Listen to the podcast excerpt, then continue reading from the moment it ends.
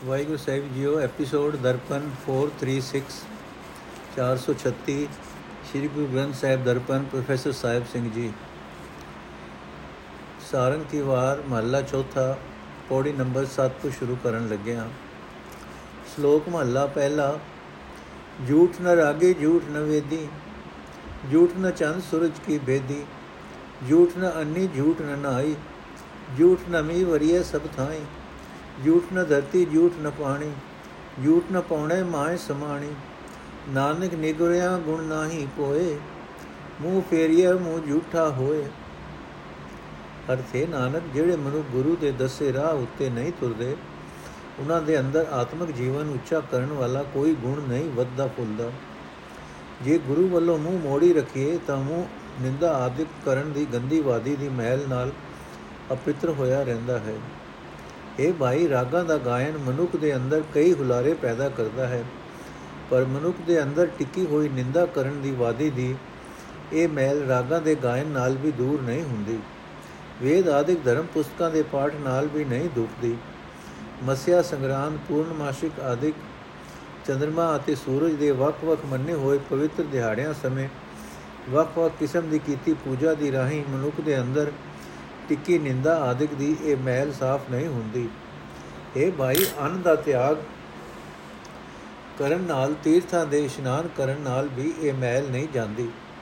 ਇੰਦਰ ਦੇਵਤੇ ਦੀ ਪੂਜਾ ਨਾਲ ਵੀ ਇਹ ਅੰਦਰਲੀ ਮਹਿਲ ਦੂਰ ਨਹੀਂ ਹੁੰਦੀ।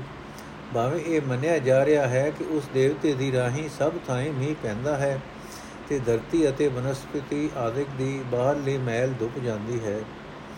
ਇਹ ਭਾਈ, ਰਮਤੇ ਸਾਧੂ ਬਣ ਕੇ ਧਰਤੀ ਦਾ ਰਟਨ ਕਰਦਿਆਂ ਰਟਨ ਕੀਤਿਆਂ, ਧਰਤੀ ਵਿੱਚ ਗੁਫਾ ਬਣਾ ਕੇ ਬੈਠਿਆਂ ਜਾਂ ਪਾਣੀ ਵਿੱਚ ਖਲੋ ਕੇ ਤਪਾਂ ਦੀ ਰਾਹੀਂ ਵੀ ਇਹ ਮਹਿਲ ਨਹੀਂ ਦੁਖਦੀ। ਅਤੇ ਹੈ ਭਾਈ, ਪ੍ਰਾਣਾਯਾਮ ਕੀਤਿਆਂ, ਸਮਾਧੀਆਂ ਲਾਇਆਂ ਵੀ ਮਨੁੱਖ ਦੇ ਅੰਦਰ ਟਿੱਕੀ ਹੋਈ ਨਿੰਦਾ ਆਦਿ ਕਰਨ ਦੀ ਇਹ ਮਹਿਲ ਦੂਰ ਨਹੀਂ ਹੁੰਦੀ। ਮਹੱਲਾ ਪਹਿਲਾ, ਨਾਨਕ ਚੁਲੀਆਂ ਸੁਚੀਆਂ, ਜੇ ਭਰ ਜਾਣੇ ਕੋਏ ਸੁਰਤੇ ਚੁਲੀ ਗਿਆਨ ਕੀ ਜੋਗੀ ਕਾ ਜਤ ਹੋਏ।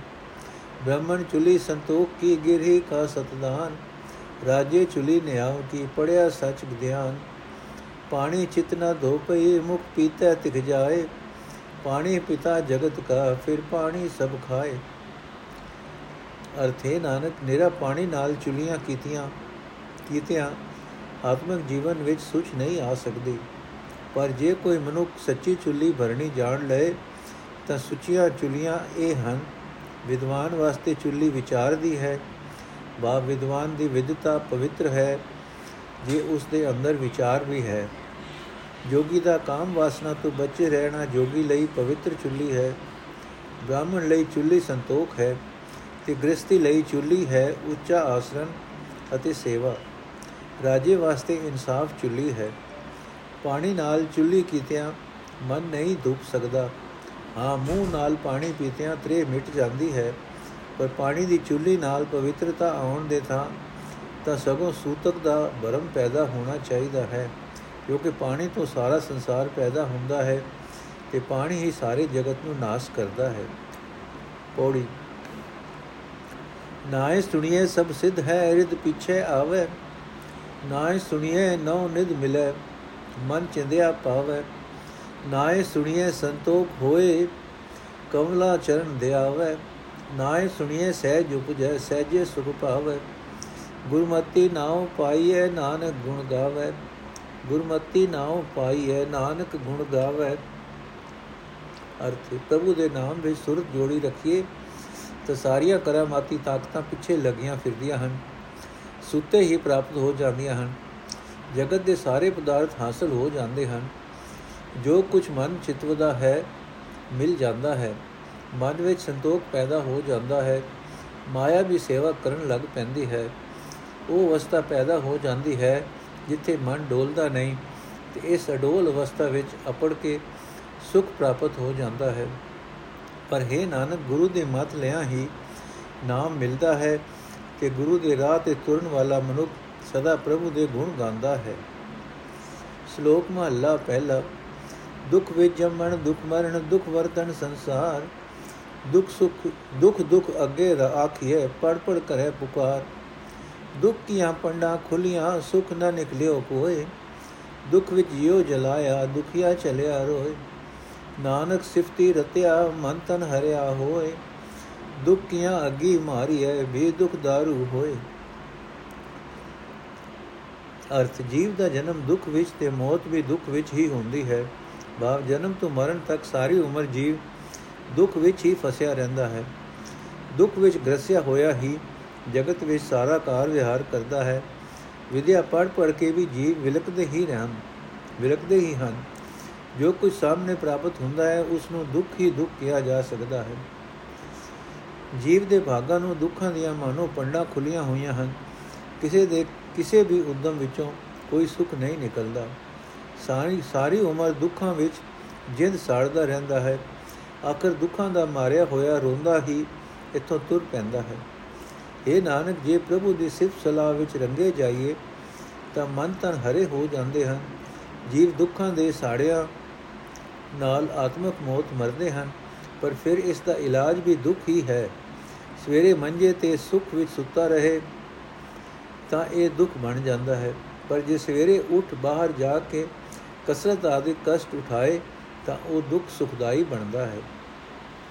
ਮਹਲਾ ਪਹਿਲਾ। ਨਾਨਕ ਦੁਨੀਆ ਭਸ ਰੰਗ ਭਸੋ ਹੂੰ ਭਸ ਖੇ। ਬਸੋ ਭਸ ਕਮਾਵਣੀ ਵੀ ਭਸ ਮਰੀ ਭਰੀਐ ਦੇ। ਜਾਂ ਜਿਉ ਵਿੱਚੋਂ ਕਢਿਐ ਬਸੂ ਭਰਿਆ ਜਾਏ। ਅੱਗੇ ਲਿਖੈ ਮੰਗਿਐ ਹੋਰ ਦਸੋਣੀ ਪਾਏ। ਅਰਥੇ ਨਾਨਕ ਦੁਨੀਆ ਦਾ ਰੰਗ ਤਮਾਸ਼ਾ ਸਵਾ ਦੇ ਬਰਾਬਰ ਹੈ। ਮੇਰੀ ਸਵਾ ਹੀ ਸਵਾ ਹੈ ਮੇਰੀ ਖੇ ਹੀ ਖੇ ਹੈ। ਇਹਨਾਂ ਰੰਗ ਤਮਾਸ਼ਿਆਂ ਵਿੱਚ ਲੱਗ ਕੇ ਜੀਵ ਮਾਨੋ ਖੇ ਹੀ ਖੇ ਕਮਾਉਂਦਾ ਹੈ। ਜਿਉਂ-ਜਿਉਂ ਇਹ ਖੇ ਇਕੱਠੀ ਕਰਦਾ ਹੈ, ਤਿਉ-ਤਿਉ ਇਸ ਦਾ ਸਰੀਰ ਵਿਕਾਰਾਂ ਦੀ ਖੇ ਨਾਲ ਹੀ ਹੋਰ-ਹੋਰ ਲਿਬੜਦਾ ਹੈ। ਮਰਨ ਤੇ ਜਦੋਂ ਜਿੰਦ ਸਰੀਰ ਵਿੱਚੋਂ ਵੱਖਰੀ ਕੀਤੀ ਜਾਂਦੀ ਹੈ, ਤਾਂ ਇਹ ਜਿੰਦ ਵਿਕਾਰਾਂ ਦੀ ਸਵਾਹ ਨਾਲ ਹੀ ਲਿਬੜੀ ਹੋਈ ਇੱਥੋਂ ਜਾਂਦੀ ਹੈ। ਤੇ ਪਰਲੋਕ ਵਿੱਚ ਜਦੋਂ ਕੀਤੇ ਕਰਮਾਂ ਦਾ ਲੇਖਾ ਹੁੰਦਾ ਹੈ ਤਦੋਂ ਹੋਰ 10 ਗੁਣੀ ਵਧੇਕ ਸਵਾਹ ਭਾਵ ਸ਼ਰਮਿੰਦਗੀ ਇਸ ਨੂੰ ਮਿਲਦੀ ਹੈ।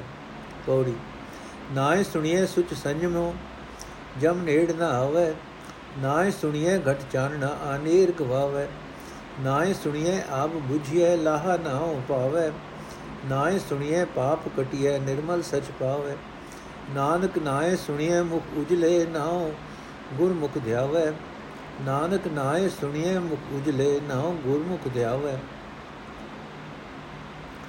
ਅਰਥ, ਜੇ ਨਾਮ ਵਿੱਚ ਸੁਰਤ ਜੋੜੀ ਰੱਖੀਏ, ਤਾਂ ਪਵਿੱਤਰਤਾ ਪ੍ਰਾਪਤ ਹੁੰਦੀ ਹੈ। ਮਨ ਨੂੰ ਵਸ ਕਰਨ ਦੀ ਸਮਰੱਥਾ ਆ ਜਾਂਦੀ ਹੈ। ਜਮ ਵੀ ਭਾਵ ਮੌਤ ਦਾ ਡਰ ਨੇੜੇ ਨਹੀਂ ਡੁੱਕਦਾ।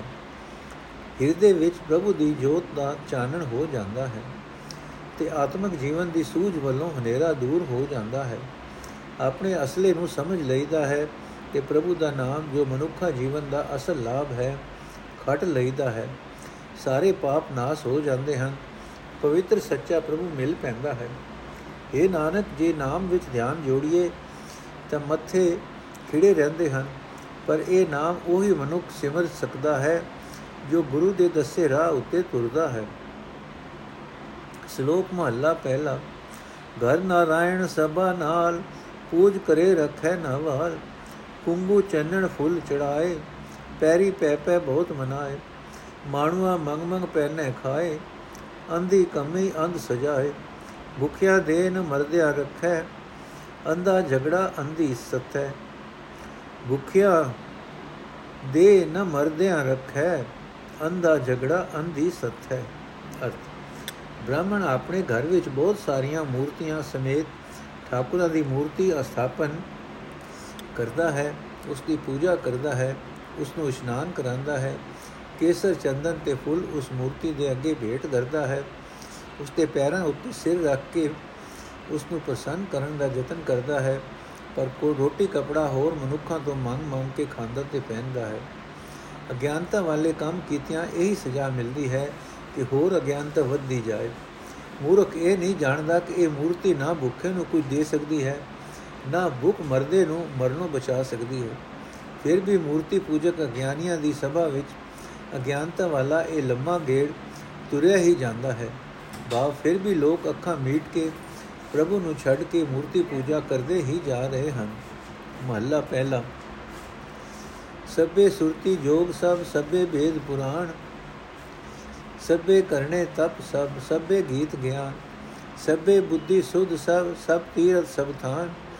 ਸਭ ਪਾਦ ਸਾਈਆਂ ਅਮਰ ਸਭ ਸਭ ਖੁਸ਼ੀਆਂ ਸਭ ਖਾਨ। ਸਭੇ ਮਾਨਸ ਦੇਵ ਸਭ, ਸਭੇ ਜੋਗ ਧਿਆਨ, ਸਭੇ ਪੁਰੀਆਂ ਖੰਡ ਸਭ, ਸਭੇ ਜੀ ਜਹਾਨ। ਹੁਕਮ ਚਲਾਏ ਆਪਣੇ ਕਰਮੀ ਵਹਿ ਕਲਾਮ, ਨਾਨਕ ਸੱਚਾ ਸਚ ਨਾਏ ਸਚ ਸਭਾ ਦੀਬਾਨ ਅਰਥ, ਜੋਗ ਮਤ ਅਨੁਸਾਰ ਬ੍ਰਿਤੀ ਜੋੜਨੀ, ਵੇਦ ਪੁਰਾਨ ਆਦਿਕਾਂ ਦੇ ਪਾਠ, ਤਪ ਸਾਧਨੇ, ਭਜਨਾ ਦੇ ਗੀਤ ਤੇ ਉਹਨਾਂ ਦੀਆਂ ਵਿਚਾਰਾਂ, ਉੱਚੀ ਬੁੱਧ ਤੇ ਚੰਗੀ ਅਕਲ, ਤੀਰਥ ਸਥਾਨ ਆਦਿਕਾਂ ਦੇ ਇਸਨਾਨ, ਪਾਤਸ਼ਾਹੀਆਂ ਤੇ ਹਕੂਮਤਾਂ, ਖੁਸ਼ੀਆਂ ਤੇ ਚੰਗੇ ਖਾਣੇ, ਮਨੁੱਖ ਦੇ ਦੇਵਤੇ, ਮਨੁੱਖ ਤੇ ਦੇਵਤੇ ਜੋਗ ਦੀਆਂ ਸਮਾਧੀਆਂ, ਧਰਤੀਆਂ ਦੇ ਮੰਡਲ ਤੇ ਹਿੱਸੇ, ਸਾਰੇ ਜਗਤ ਦੇ ਜੀਆਂ ਜੰਤ, ਇਹਨਾਂ ਸਭਨਾਂ ਨੂੰ ਪਰਮਾਤਮਾ ਆਪਣੇ ਹੁਕਮ ਵਿੱਚ ਤੋਰਦਾ ਹੈ, ਪਰ ਉਸ ਦੇ ਹੁਕਮ ਦੀ ਕਲਮ ਜੀਵਾਂ ਦੇ ਕੀਤੇ ਕਰਮਾਂ ਅਨੁਸਾਰ ਵਗਦੀ ਹੈ। ਇਹ ਨਾਨਕ, ਉਹ ਪ੍ਰਭੂ ਸਦਾ ਕਾਇਮ ਰਹਿਣ ਵਾਲਾ ਹੈ। ਉਸ ਦਾ ਦਰਬਾਰ ਸਦਾ ਸਥਿਰ ਰਹਿਣ ਵਾਲਾ ਹੈ। ਉਸ ਦੇ ਨਾਮ ਵਿੱਚ ਜੁੜਿਆ ਉਸ ਦੀ ਪ੍ਰਾਪਤੀ ਹੁੰਦੀ ਹੈ। ਭਾਵ ਕਈ ਜੀਵ ਜੋਗ ਦੀ ਰਾਹੀਂ ਸੁਰਤ ਜੋੜਦੇ ਹਨ, ਕਈ ਵੇਦ ਪੁਰਾਣਾ ਦੇ ਪਾਠ ਕਰਦੇ ਹਨ, ਕੋਈ ਤਪ ਸਾਧਦੇ ਹਨ, ਕੋਈ ਭਜਨ ਗਾਉਂਦੇ ਹਨ, ਕੋਈ ਗਿਆਨ ਚਰਚਾ ਕਰਦੇ ਹਨ, ਕੋਈ ਉੱਚੀਆਂ ਅਕਲਾਂ ਦੁੜਾਉਂਦੇ ਹਨ, ਕੋਈ ਤੀਰਥਾਂ ਤੇ ਇਸ਼ਨਾਨ ਕਰ ਰਹੇ ਹਨ, ਕੋਈ ਪਾਤਸ਼ਾਹ ਬਣ ਕੇ ਹਕੂਮਤਾਂ ਕਰ ਰਹੇ ਹਨ, ਕੋਈ ਮੋਜਾ ਮਾਣ ਰਹੇ ਹਨ ਕੋਈ ਵਧੀਆ ਖਾਣੇ ਖਾ ਰਹੇ ਹਨ, ਕੋਈ ਮਨੁੱਖ ਹਨ, ਕੋਈ ਦੇਵਤੇ, ਕੋਈ ਸਮਾਧੀਆਂ ਲਾ ਰਹੇ ਹਨ, ਸਾਰੇ ਜਗਤ ਦੇ ਜੀ ਜੰਤ ਵੱਖੋ ਵੱਖ ਆਹਰੇ ਲੱਗੇ ਹੋਏ ਹਨ। ਇਹ ਜੋ ਕੁਝ ਹੋ ਰਿਹਾ ਹੈ, ਪ੍ਰਭੂ ਦੇ ਹੁਕਮ ਵਿੱਚ ਹੋ ਰਿਹਾ ਹੈ। ਪਰ ਜੀਵਾਂ ਦੀ ਇਹ ਵੱਖੋ ਵੱਖ ਕਿਸਮ ਦੀ ਰੁਚੀ ਉਹਨਾਂ ਦੇ ਆਪੋ ਆਪਣੇ ਕੀਤੇ ਕਰਮਾਂ ਅਨੁਸਾਰ ਹੈ। ਫਲ ਪ੍ਰਭੂ ਦੀ ਰਜ਼ਾ ਵਿੱਚ ਮਿਲ ਰਿਹਾ ਹੈ। ਪੌੜੀ ਨਾਏ ਮਨੀਐ ਸੁਖ ਉਪਜੈ, ਨਾਮੇ ਗਤ ਹੋਈ। ਨਾਏ ਮਨੀਐ ਪਤ ਪਾਈਐ, ਹਿਰਦੈ ਹਰ ਸੋਈ। ਨਾਏ ਮਨੀਐ ਭਵਜਲ ਲੰਘੀਐ, ਫਿਰ ਵਿਗਨ ਨ ਹੋਈ। ਨਾਏ ਮਨੀਐ ਪਤ ਪ੍ਰਗਟਾ, ਨਾਮੇ ਸਭ ਲੋਈ। ਨਾਨਕ ਸਤਗੁਰ ਮਿਲਿਐ, ਨਾਉ ਮਨੀਐ ਜਿਨ ਦੇਵੈ ਸੋਈ। ਨਾਨਕ ਸਤਗੁਰ ਮਿਲਿਐ, ਨਾਉ ਮਨੀਐ ਜਿਨ ਦੇਵੈ ਸੋਈ। ਅਰਥ। ਜੇ ਮਨ ਨਾਮ ਸਿਮਰਨ ਵਿੱਚ ਗਿੱਜ ਜਾਏ ਤਾਂ ਮਨ ਵਿੱਚ ਸੁਖ ਪੈਦਾ ਹੁੰਦਾ ਹੈ। ਨਾਮ ਵਿੱਚ ਗਿਜਿਆ ਹੀ ਉੱਚੀ ਆਤਮਿਕ ਅਵਸਥਾ ਬਣਦੀ ਹੈ, ਇੱਜ਼ਤ ਮਿਲਦੀ ਹੈ ਤੇ ਹਿਰਦੇ ਵਿੱਚ ਉਹ ਪ੍ਰਭੂ ਆ ਵਸਦਾ ਹੈ। ਸੰਸਾਰ ਸਮੁੰਦਰ ਤੋਂ ਪਾਰ ਲੰਘ ਜਾਈਦਾ ਹੈ ਤੇ ਜ਼ਿੰਦਗੀ ਦੇ ਰਾਹ ਵਿੱਚ ਕੋਈ ਰੋਕ ਨਹੀਂ ਪੈਂਦੀ। ਜੀਵਨ ਦਾ ਰਸਤਾ ਪ੍ਰਤੱਖ ਸਾਫ਼ ਦਿਸਣ ਲੱਗ ਪੈਂਦਾ ਹੈ, ਕਿਉਂਕਿ ਨਾਮ ਵਿੱਚ ਸਾਰਾ ਚਾਨਣ ਹੈ, ਕਿਉਂਕਿ ਨਾਮ ਵਿੱਚ ਸਾਰਾ ਚਾਨਣ ਹੈ। ਆਤਮਿਕ ਜੀਵਨ ਦੀ ਸੂਝ ਹੈ। ਪਰ ਹੈ ਨਾਨਕ, ਜੇ ਸਤਗੁਰ ਮਿਲੇ, ਤਾਂ ਹੀ ਨਾਮ ਸਿਮਰਨ ਜ਼ਿੰਦਗੀ ਦਾ ਪ੍ਰਗਟ ਪੰਥ ਮੰਨਿਆ ਜਾ ਸਕਦਾ ਹੈ। ਤੇ ਇਹ ਜਾ, ਇਹ ਦਾਤ ਉਹਨਾਂ ਨੂੰ ਮਿਲਦੀ ਹੈ, ਜਿਨ੍ਹਾਂ ਨੂੰ ਉਹ ਪ੍ਰਭੂ ਆਪ ਦਿੰਦਾ ਹੈ। ਸ਼ਲੋਕ ਮਹਲਾ ਪਹਿਲਾ ਪੁਰੀਆਂ ਖੰਡਾ ਸਿਰ ਕਰੇ, ਇੱਕ ਪੈਰ ਧਿਆਏ ਪੌਣ ਮਾਰ ਮਨ ਜਪ ਕਰੇ, ਸਿਰ ਮੁੰਡੀ ਤੱਲੇ ਦੇ। ਕਿਸ ਉਪਰ ਉਹ ਟਿਕ ਟਿਕੈ ਕਿਸਨੋ ਜੋਰ ਕਰੇ, ਕਿਸਨੋ ਕਹੀਏ ਨਾਨਕਾ, ਕਿਸਨੋ ਕਰਤਾ ਦੇ ਹੁਕਮ ਰਹਾਏ ਆਪਣੇ ਮੂਰਖ ਆਪ ਗਣੇ, ਹੁਕਮ ਰਹਾਏ ਆਪਣੇ ਮੂਰਖ ਆਪ ਗਣੇ। ਅਰਥ, ਜੇ ਕੋਈ ਮਨੁੱਖ ਸਿਰ ਪਰਨੇ ਹੋ ਕੇ ਸਾਰੀਆਂ ਧਰਤੀਆਂ ਤੇ ਧਰਤੀ ਦੇ ਸਾਰੇ ਹਿੱਸਿਆਂ ਤੇ ਫਿਰੇ, ਜੇ ਇੱਕ ਪੈਰ ਦੇ ਭਾਰ ਖਲੋ ਕੇ ਧਿਆਨ ਧਰੇ, ਜੇ ਪ੍ਰਾਣ ਰੋਕ ਕੇ ਮਨ ਵਿੱਚ ਜਪ ਕਰੇ ਜੇ ਆਪਣਾ ਸਿਰ ਧੋਣ ਤੇ ਹੇਠ ਰੱਖੇ, ਜੇ ਆਪਣਾ ਸਿਰ ਧੋਣ ਦੇ ਹੇਠ ਰੱਖੇ, ਬਾਪ ਜੀ, ਜੋ ਸ਼ੀਰ ਸ਼ਾਸਨ ਕਰਕੇ ਸਿਰ ਭਾਰ ਖੜਾ ਰਹੇ, ਤਾਂ ਵੀ ਇਹਨਾਂ ਵਿੱਚੋਂ ਕਿਸੇ ਸਾਧਨ ਉੱਤੇ ਉਹ ਟੇਕ ਰੱਖਦਾ ਹੈ। ਤਾਂ ਵੀ ਇਹਨਾਂ ਵਿੱਚੋਂ ਕਿਸ ਸਾਧਨ ਉੱਤੇ ਉਹ ਟੇਕ ਰੱਖਦਾ ਹੈ ਕਿਸ ਉਦਮ ਨੂੰ ਉਹ ਆਪਣਾ ਤਾਣ ਬਣਾਉਂਦਾ ਹੈ। ਬਾਪ, ਇਹ ਹਰ ਇੱਕ ਟੇਕ ਤੁਛ ਹੈ। ਇਹਨਾਂ ਦਾ ਆਸਰਾ ਕਮਜ਼ੋਰ ਹੈ। ਇਹ ਨਾਨਕ, ਇਹ ਗੱਲ ਕਹੀ ਨਹੀਂ ਜਾ ਸਕਦੀ ਕਿ ਕਰਤਾਰ ਕਿਸ ਨੂੰ ਮਾਨ ਬਖਸ਼ਦਾ ਹੈ। ਪ੍ਰਭੂ ਸਭ ਜੀਵਾਂ ਨੂੰ ਆਪਣੇ ਹੁਕਮ ਵਿੱਚ ਤੋਰਦਾ ਹੈ, ਪਰ ਮੂਰਖ ਆਪਣੇ ਆਪ ਨੂੰ ਵੱਡਾ ਸਮਝਣ ਲੱਗ ਪੈਂਦਾ ਹੈ। ਮਹੱਲਾ ਪਹਿਲਾ, ਹੈ ਹੈ ਆਖਾਂ ਕੋਟ ਕੋਟ ਕੋਟੀ ਹੂੰ ਕੋਟ ਕੋਟ, ਆਖੂ ਆਖਾਂ ਸਦਾ ਸਦਾ ਕਹਿਣ ਨਾ ਆਵੇ ਤੋਟ, ਨਾ ਹੋ ਥੱਕਾ ਨਾ ਠਾਕਿਆ ਇਹ ਵਡ ਰੱਖੇ ਜੋਤ, ਨਾਨਕ ਚਸਿਓ ਚੁਖ ਬਿੰਦ, ਉਪਰ ਆਖਣ ਦੋਸ਼। ਨਾਨਕ ਚਸਿਓ ਚੁਖ ਬਿੰਦ, ਉਪਰ ਆਖਣ ਦੋਸ਼।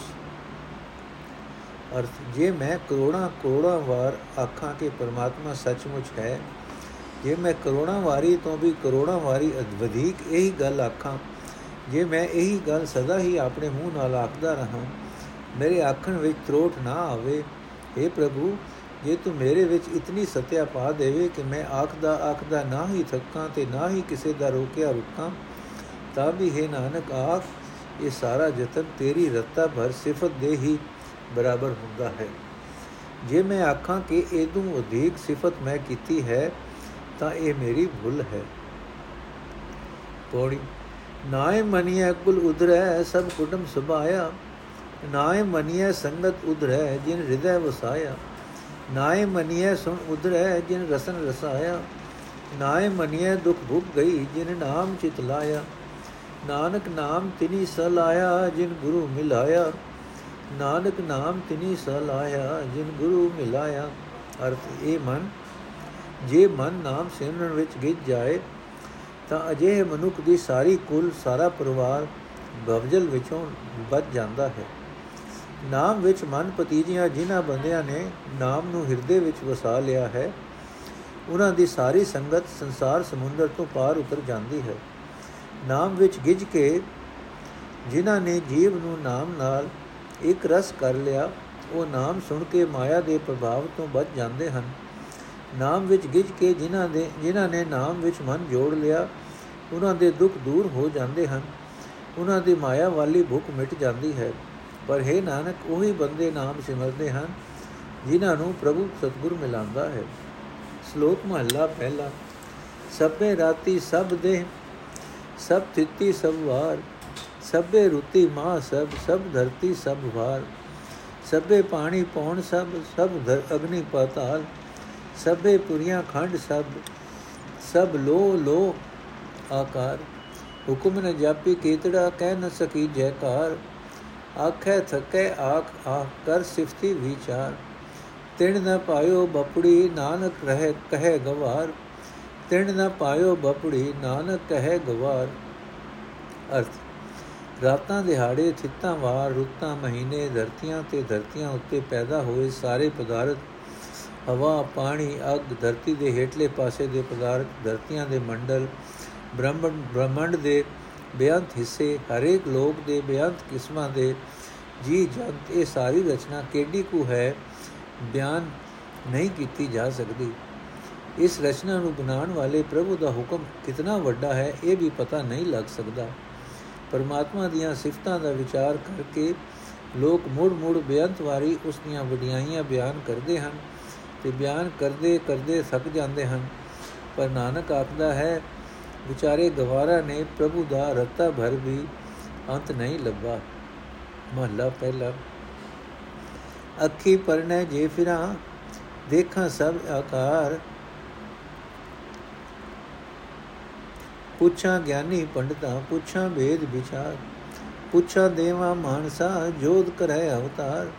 ਸਿਧ ਸਮਾਧੀ ਸਭ ਸੁਣੀ, ਜਾਏ ਦੇਖਾਂ ਦਰਬਾਰ। ਅੱਗੇ ਸੱਚਾ ਸਚ ਨਾਏ ਨਿਰਭਉ ਭੈ ਵਿਣਸਾਰ ਹੋਰ ਕੱਚੀ ਮੱਤੀ ਕੱਚ ਪਿਛ ਅੰਧਿਆ ਅੰਧ ਵਿਚਾਰ। ਨਾਨਕ ਕਰਮੀ ਬੰਦਗੀ ਨਦਰ ਲੰਘਾਏ ਪਾਰ। ਨਾਨਕ ਕਰਮੀ ਬੰਦਗੀ ਨਦਰ ਲੰਘਾਏ ਪਾਰ। ਅਰਥ, ਜੇ ਮੈਂ ਅੱਖ, ਅੱਖਾਂ ਦੇ ਭਾਰ ਹੋ ਕੇ ਫਿਰਾਂ ਤੇ ਸਾਰਾ ਜਗਤ ਫਿਰ ਕੇ ਵੇਖ ਲਵਾਂ। ਜੇ ਮੈਂ ਗਿਆਨਵਾਨ ਪੰਡਤਾਂ ਨੂੰ ਵੇਦਾਂ ਦੇ ਡੂੰਘੇ ਭੇਦ ਪੁੱਛ ਲਵਾਂ। ਜੇ ਮੈਂ ਦੇਵਤਿਆਂ ਨੂੰ ਜਾ ਪੁੱਛਾਂ, ਉਹਨਾਂ ਮਨੁੱਖਾਂ ਨੂੰ ਜਾ ਕੇ ਪੁੱਛਾਂ ਜੋ ਬੜੇ ਬੜੇ ਸੂਰਮੇ ਬਣਦੇ ਹਨ।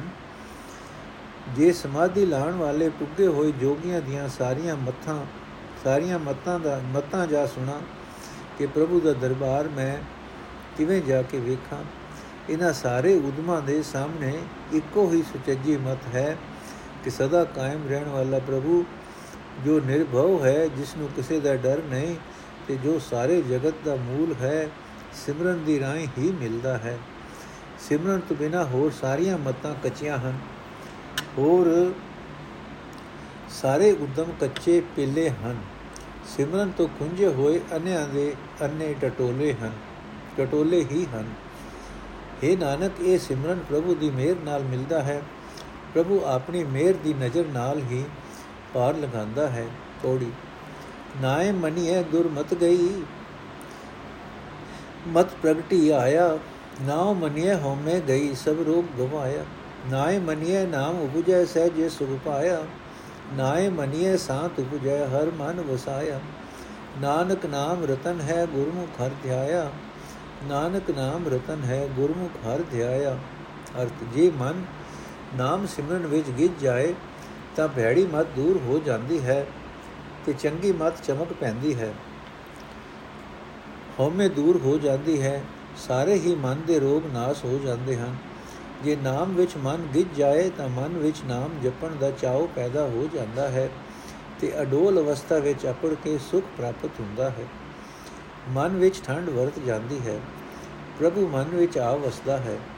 ਇਹ ਨਾਨਕ, ਪ੍ਰਭੂ ਦਾ ਨਾਮ ਮਾਨੋ ਇੱਕ ਕੀਮਤੀ ਮੋਤੀ ਹੈ, ਪਰ ਹਰੀ ਨਾਮ ਮਿਲ, ਸਿਮਰਦਾ ਉਹ ਮਨੁੱਖ ਹੋ, ਮਨੁੱਖ ਹੈ ਜੋ ਗੁਰੂ ਦੇ ਸਨਮੁਖ ਹੁੰਦਾ ਹੈ। ਇਹ ਨਾਨਕ, ਪ੍ਰਭੂ ਦਾ ਨਾਮ ਮਾਨੋ ਇੱਕ ਕੀਮਤੀ ਮੋਤੀ ਹੈ ਪਰ ਹਰੀ ਨਾਮ ਸਿਮਰਦਾ ਉਹ ਮਨੁੱਖ ਹੈ ਜੋ ਗੁਰੂ ਦੇ ਸਨਮੁਖ ਹੁੰਦਾ ਹੈ। ਸ਼ਲੋਕ ਮਹਲਾ ਪਹਿਲਾ। ਹੋਰ ਸ਼ਰੀਕ ਹੋਵੇ ਕੋਈ ਤੇਰਾ, ਤਿਸ ਆਗੇ ਤੁਦੇ ਆਖਾਂ, ਤੁਧ ਅਗੇ ਤੁਧੈ ਸਲਾਹੀ, ਮੈਂ ਅੰਦੇ ਨਾਉ ਸੁਜਾਖਾਂ। ਜੇਤਾ ਆਖਣ ਸਾਹੀ ਸਬਦੀ ਬਾਖਿਆ ਭਾਏ ਸੁਭਾਈ, ਨਾਨਕ ਬੋਤਾ ਇਹ ਆਖਣ, ਸਭ ਤੇਰੀ ਵਡਿਆਈ।